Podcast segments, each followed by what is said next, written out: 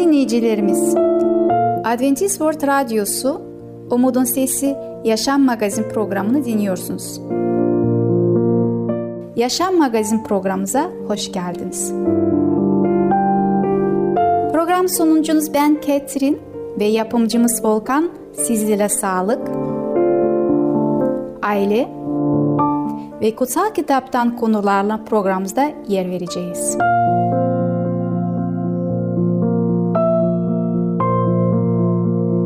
Bugünkü programımızda yer vereceğimiz konular: bereketleyen Allah, annelerin birinci görevi ve hazmetme.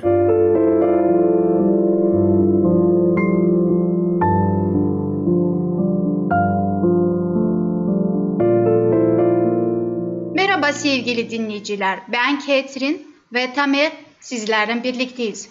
Bugün konuşmak istediğimiz konu bereketleyen Allah.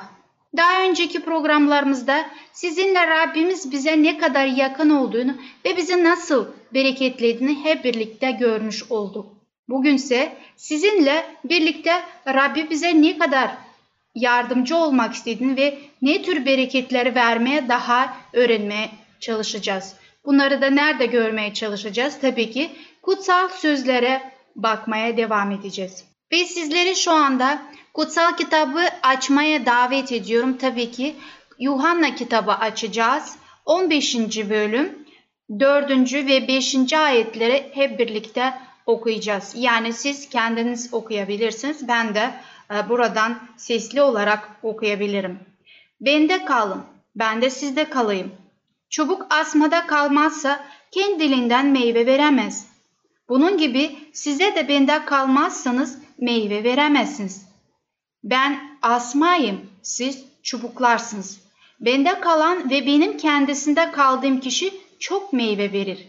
Bensiz hiçbir şey yapamazsınız. Bu ayetlere baktığımızda şunu görmekteyiz. Burada aslında İsa Mesih bize bir tavsiyede bulunuyor.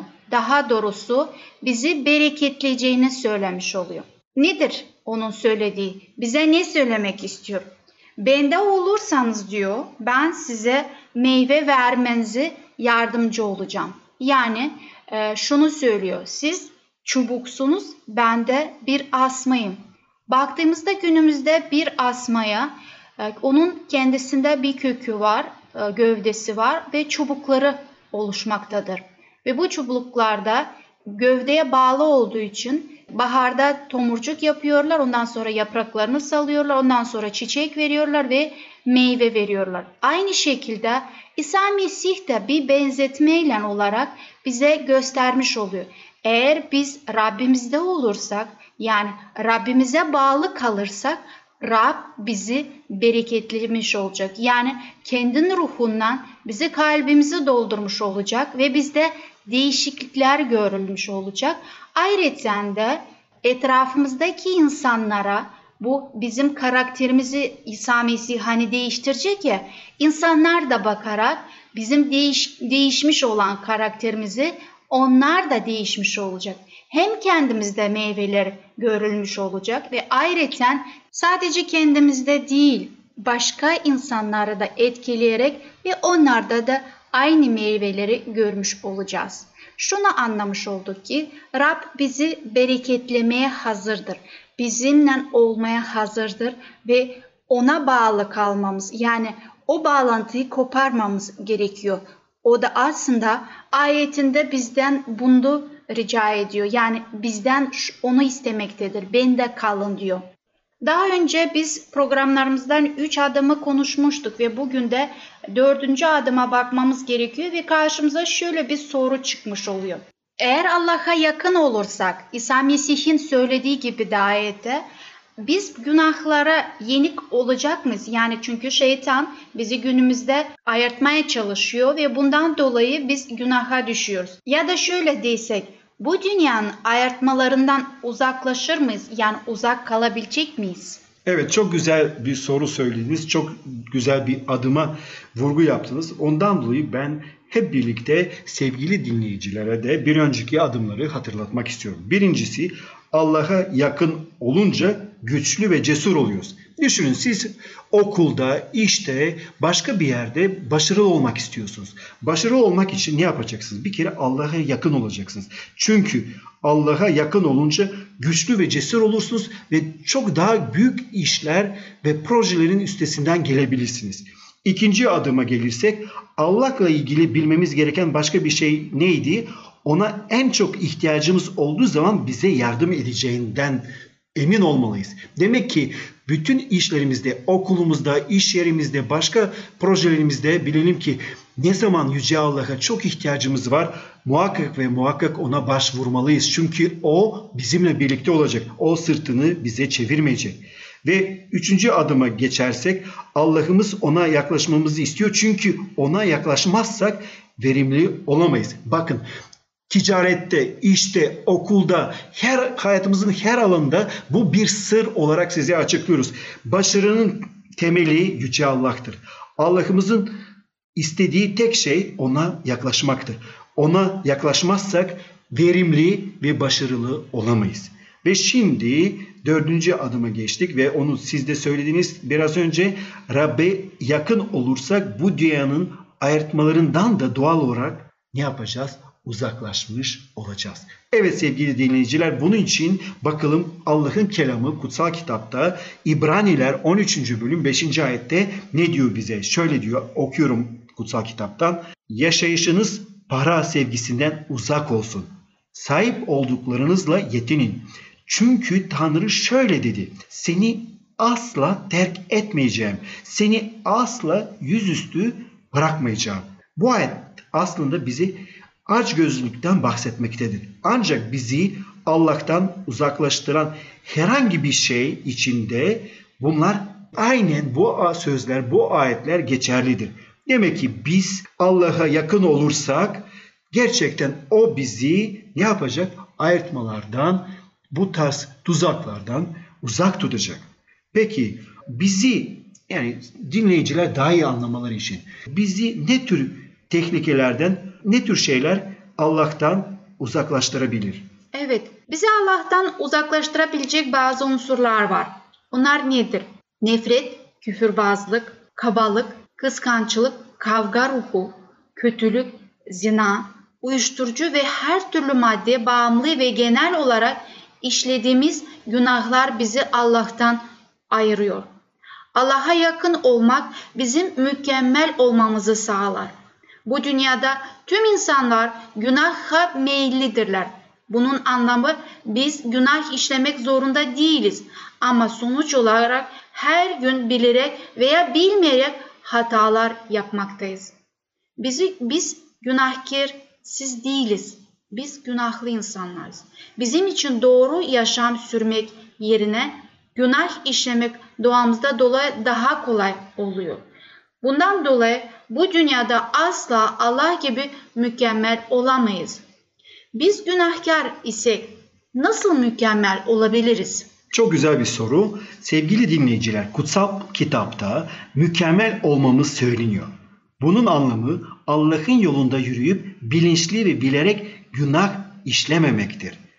Bunun için tövbe çok önemlidir. Tövbe tek seferlik bir eylem değildir. Yani ben bir kere tövbe ettim, ondan sonra gerek yok demek yanlıştır. Tövbe her gün etmeliyiz.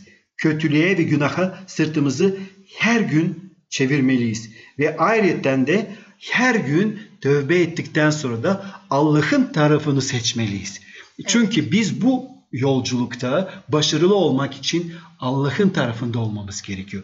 Allah'la başarılı olabiliriz. Onun yardımıyla bütün problemlerin üstesinden geçebiliriz ve başarılı gerçekten olabiliriz. Muhakkak eksiklerimiz olacak. Mükemmel değiliz. Ama bize yakın olan Allah onları her gün tamamlayacaktır. Dolayısıyla kalplerimizi, vicdanlarımızı Yüce Allah'a açalım. O bizim günahkar karakterimizi değiştirsin, kalplerimizi değiştirsin ve bizim vicdanımızı eğitsin. Sevgili dinleyiciler, bir konunun daha sonuna geldik. Bir sonraki programa kadar hoşça kalın. Adventist World Radyosu, Umudun Sesi, Yaşam Magazin programını dinliyorsunuz. Bu konularla ilgili sorunuz varsa veya yorum yapmak isterseniz mail adresinden bize ulaşabilirsiniz. umudunsesiradyosu@yahoo.com umudunsesiradyosu@yahoo.com. Merhaba sayın dinleyiciler. Ben Katrin Akpınar, sizinle birlikteyim. Bugün sizlerle konuşmak istediğim konu annelerin birincil görevi. Ev eğitimi sürekli ihmal edilir. Günümüzde çocukların eğitimi üzüntü bulacak kadar yetersizdir. Buna rağmen kullanılan bu eğitim sistemi ilerleme gösteriyor derken övülür. Aslında ihmal edilen ev eğitimidir. Anne babalar, özellikle anneler sorumluluklarının farkında değiller. Korumalı amacıyla onlara emanet edilen miniklerin ne bilgiye bir şekilde kontrol etme yeteneklerine sahipler ne de onlara eğitim verecek sabra sahipler. Gerçek şu ki anneler anneliklerine sadık olamıyorlar, görevlerini yerine getirmeye katlanamıyorlar. İlahi yardım arayın. Anneler özel görevlerinin önemini fark edip yaptıkları gizli dualarıyla birçok şey yapabilirler. İsa Mesih'e çocukları getirebilirler. Rabbin bereketinin çocukların üzerinde olması için yalvarabilirler. Kutsal görevleri en doğru şekilde yerine getirmeleri için bilgelik rica edebilirler. Anne çocuklarına, alışkanlıklarına ve tabiatlarına biçim verecek her bir imkanı kullansın. Baskı altında tutulan davranışlar oldukça çok önemlidir. Sonuçta karakter gelişimini dikkatlice izlemeleri ve eksik olduğu noktalarda cesaret vermelidir. Değerli miniklerine örnek olacak şekilde kendi yaşamını temiz ve asil bir yaşama dönüştürmelidirler. Anne büyük bir enerjiyle ve cesaretle çalışmaya başlamalıdır. Bütün çalışmalarında ilahi yardıma güvenmelidir.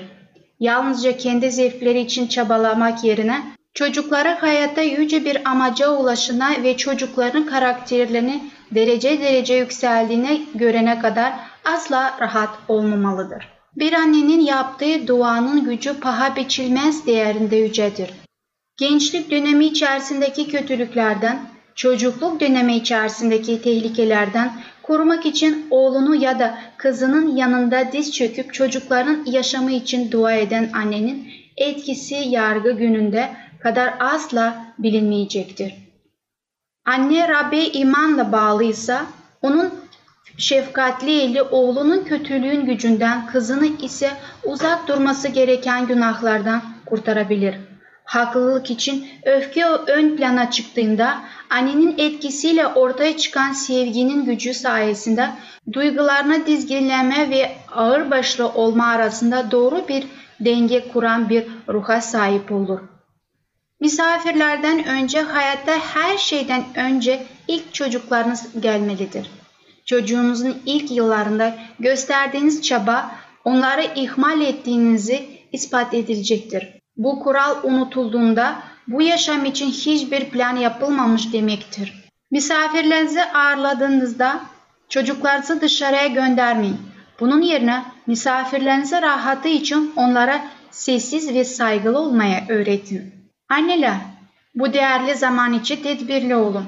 Gittikleri yeni bir yerde öğrettiklerinize geride bıraktıklarını gelip geçici bir eğitim ve terbiye olabileceğini unutmayın. Belki sizler çocuklarınız için doğruluğun, kusursuzun ve soyluluğun hepsini bir araya toplayın. Güzel bir örnek olabilirsiniz. Kendi ilgi alanınıza onlarınkini teşhis edin. Bebeklik çağında çocuklar anne için bir ayna gibidir.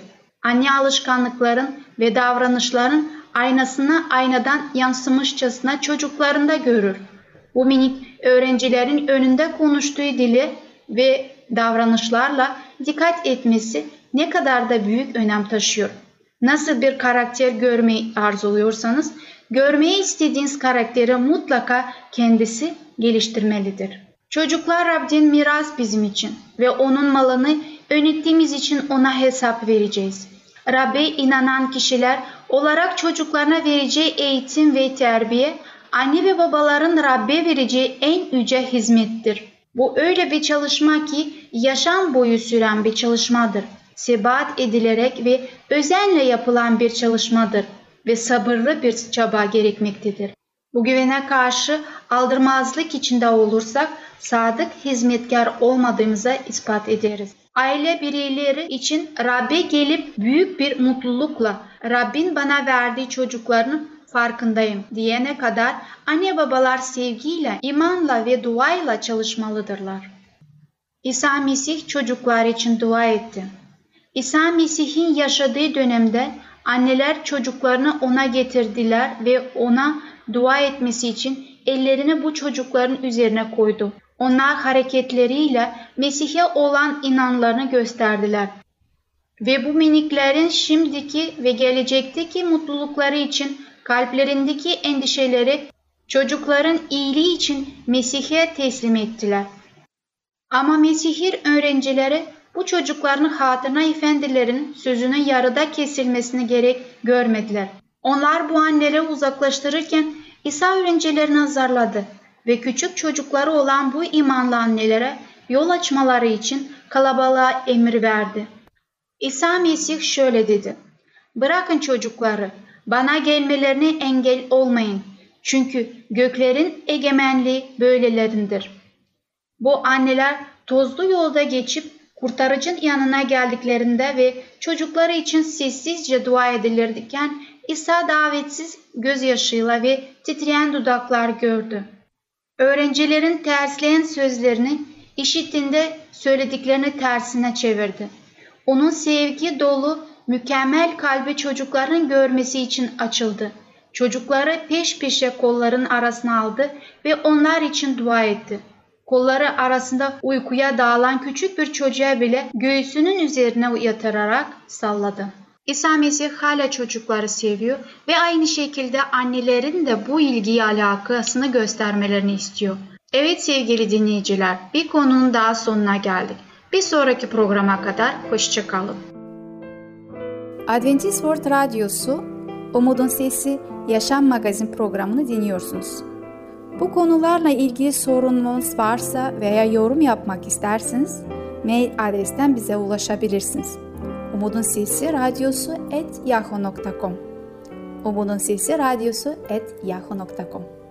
Merhaba sevgili dinleyiciler, ben Katrin ve Tamir sizlerle birlikteyiz. Bugün konumuza devam ediyoruz ve konumuzun ismi de hazmetme. Evet, dersiniz ki ne kadar önemli bu hazmetme, yani niye bu kadar bunun üzerinde duruyoruz? Gerçekten de aslında çok önemli bir konudur. Çünkü hazmetmenin doğru şekilde olursa ona göre de bizim bedenimiz sağlıklı olacak. Sevgili dinleyiciler, daha önceki konumuzda sizlerle programımızda şunu konuşmuştuk ki bizim midemiz aslında 3 fonksiyondan çalışmaktadır. Yani midemize yemek geldiği zaman ne oluyor? Midemizdeki olan yemek önce parçalanıyor. Ondan sonra midemiz onu ufak bir sıvı haline getiriyor, bir mama haline getiriyor ve ondan sonra da 3.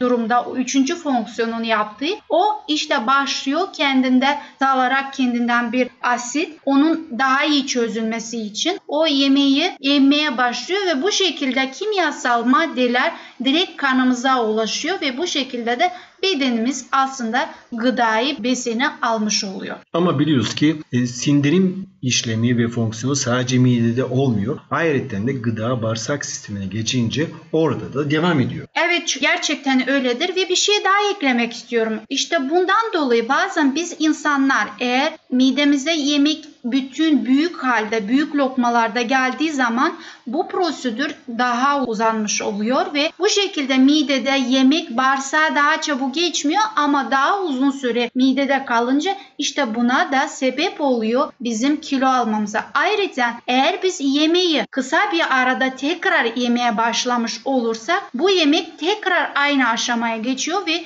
bu da aslında bizim için kilo almamıza neden olur. Bundan dolayı bizler dikkat etmeliyiz ve iyi bir alışkanlığı hayatımıza edinerek bunu uygulayarak kilo almamıza ve sağlıklı olmamıza yardımcı olacaktır. Evet, ben bir gün biliyorum ki bu konuda uzman olan bir kişiye şu soru sormuştum. Sadece yiyeceğimiz gıdanın besinlerin kalitesi mi önemlidir? O da dedi hayır, bunlar tabii ki önemlidir ama onunla sınırlı kalmıyoruz. Dolayısıyla ne zaman yemek yiyeceğimiz o da önemlidir. Çünkü biz sadece ne yiyeceğimizi ve nerede yiyeceğimizi ona dikkat ediyoruz. Ama zaman dilimi de önemli. Hangi saatlerde yemek yiyeceğiz? Ona da dikkat etmeliyiz dedi. Evet, şimdi bizim midedeki olan yemek bütün işlemini bitirdi ve yolculuk ince bağırsaklara gitmektedir. Evet, ince bağırsaklara gidince orada işte bağırsaklarda diğer suları almaktadır. Yani bağırsaklarda da aslında kendi gerekli işlemler yapılmaktadır ve karaciğere geçmektedir. Ve ayrıca karaciğerden de bazı kimyasal yani asitler verilmektedir ki yemek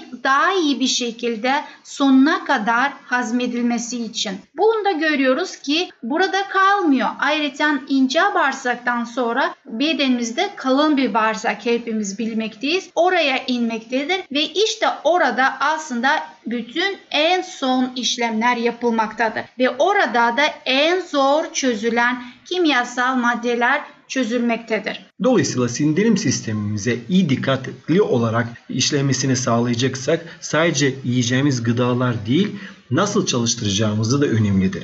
Ve genel olarak şunu söyleyeceğiz. Demek ki nasıl yemek yemek için zaman ayırıyorsak ayrıca de sindirim sistemimiz ve midemiz de bu yiyeceği bir şekilde sindirmesine de zaman ayıracağız. Ve böylece bununla da sınırlı kalmayacağız. Ayrıca de midesinin de dinlenmesi için bir zaman ayırmamız gerekmektedir. Ve böylece hem biz de dinlenmiş olacağız hem de midemiz de dinlenmiş olacağız.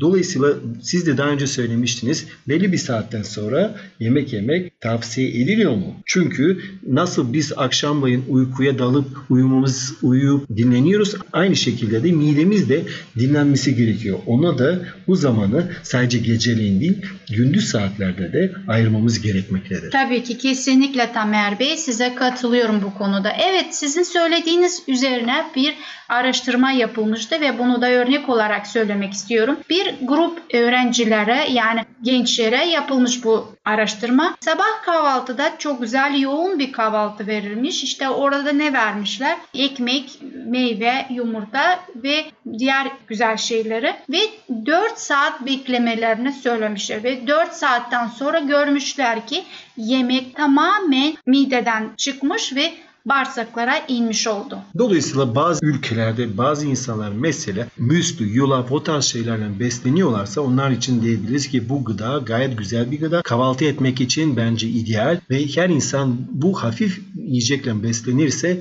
birkaç saat sonra midesi boşalmış oluyor. Evet, bir saat süre sonra aynı öğrencilere aynı şekilde kahvaltıyı vermişler. Fakat 2 saat sonra bu kahvaltıdan sonra onlara küçük bir sandviç vermişler ve ek olarak küçük bir dilim pasta ve yanında da bir bardak süt vermişler. Daha sonra yaptıkları incelemelerde görmüşler ki bu öğrencilerin mideleri 6 ile 9 saat içerisinde maalesef bu gıdayla dolu olmaya devam etmiş. Dolayısıyla mideleri daha önceki deneyde olduğu gibi 4 saatte değil 6 veya 9 saat sonra ancak boşalabilmiş. Ayrıca şunu da yapmışlar. Aynı kahvaltıdan sonra 2 kere günde ona çikolata vermişler. Sabah kahvaltıdan sonra ve öğlen yemek yedikten sonra da tekrar ona bir porsiyon çikolata yemelerine müsaade etmişler. Oradan 13 saat geçtikten sonra görmüşler ki hala midede sindirim sistemi çalışmaya devam ediyor. Dolayısıyla ufak tefek bir çikolata, bir şeker demek kalmıyor bu iş. Gerçekten biz ufak tefek şeyler alsak bile onun etkisi çok büyüktür sindirim sistemi için. Evet, gerçekten öyledir. Ben şahsen kendimde de bunu yaşamaktayım. Eğer stresliysem yemeği sürekli almaktayım ve şunu fark ediyorum ki midem hala dolu. Ağzım yemek istiyor ama midemde bir ağırlık oluşuyor ve bundan dolayı da kendimi bir tuhaf hissediyorum. Bir düşünün, bizim midemiz nasıl bir halde, gariban, daha yetişemeden dinlenmeye, abi onun üzerine geliyor, hazmedilmesi gerekiyor ve kendisi tabii ki şaşırmış vaziyette ne yapacak, nasıl çalışacak? Dolayısıyla görüyoruz ki eğer doğru bir şekilde ve doğru zamanda beslenmiyorsak bizim midemiz sabah kahvaltıdan başlıyor. ve hiç durmadan öğlene kadar devam ediyor. Bununla da bitmiyor. Öğlenden sonra devam ediyor çalışmaya. Akşam saatleri, hatta biz uykuya dalıyoruz ama midemiz uyku saatlerinde de çalışmaya devam ediyor. Gerçekten Yüce Allah bu şekilde midemiz çalışmasını istemiyor, değil mi? Evet, biz sağlığımıza dikkat etmeliyiz ve Rabbinin bize verdiği sağlıklı beslenmemizi yapmamız için iyi bir alışkanlık edinmemiz gerekiyor. Sevgili dinleyiciler, burada konumuz bitiyor. Bir sonraki programa kadar hoşça kalın. Adventist World Radyosu, Umudun Sesi, Yaşam Magazin programını dinliyorsunuz. Bu konularla ilgili sorununuz varsa veya yorum yapmak isterseniz mail adresten bize ulaşabilirsiniz. umudunsesiradyosu@yahoo.com umudunsesiradyosu@yahoo.com Gelecek programımızda yer vereceğimiz konular: Allah'a yaklaşmak, anneleri cesaretlendirme ve tütün. Bugünkü programımız sona erdi. Bir dahaki programımızda görüşmek dileğiyle. Hoşça kalın.